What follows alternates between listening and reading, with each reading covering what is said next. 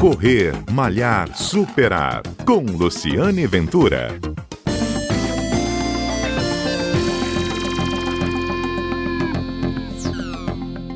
Olá! Mais uma importante prova do calendário de corridas da capital foi adiada. A quarta edição da Meia Maratona de Vitória tem nova data. No ano passado, a corrida reuniu 3 mil participantes, sendo 500 corredores de fora do estado. O professor de Educação Física, Bernardo Ramos, um dos organizadores, explica o que vai acontecer.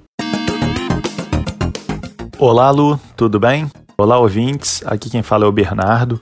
Sou professor de Educação Física, um dos responsáveis pela Pace Eventos, realizadora da Meia Maratona de Vitória. E recebi o convite da Lu para poder estar tá falando sobre a alteração da data da prova de 13 do 9, 13 de setembro, para 13 de dezembro. Isso é uma possível data, tá, pessoal? É porque é, a gente tem que, em primeiro lugar, a saúde, o bem-estar e a segurança de todos os nossos atletas. Colaboradores e parceiros também, Lu.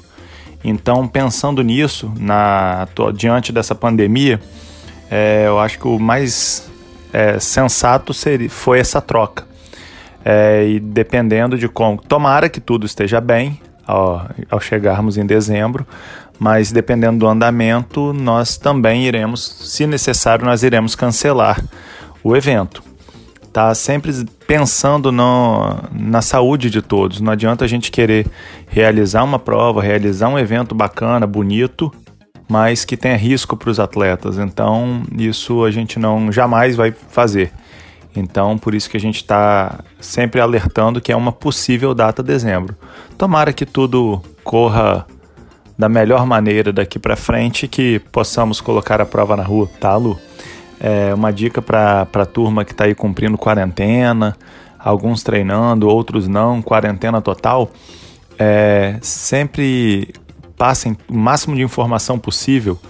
Eu, como professor de educação física, posso dizer isso, sou treinador também de alguns atletas.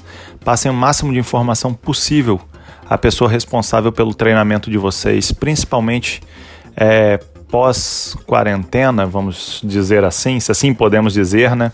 Pelo seguinte: o corpo descansa, o corpo está mais relaxado. Então não adianta a gente querer voltar com aquele ritmo de treino que a gente tinha antes, o volume de treino, porque ocorre o destreino. A partir de três semanas que a gente fica parado, o corpo sente.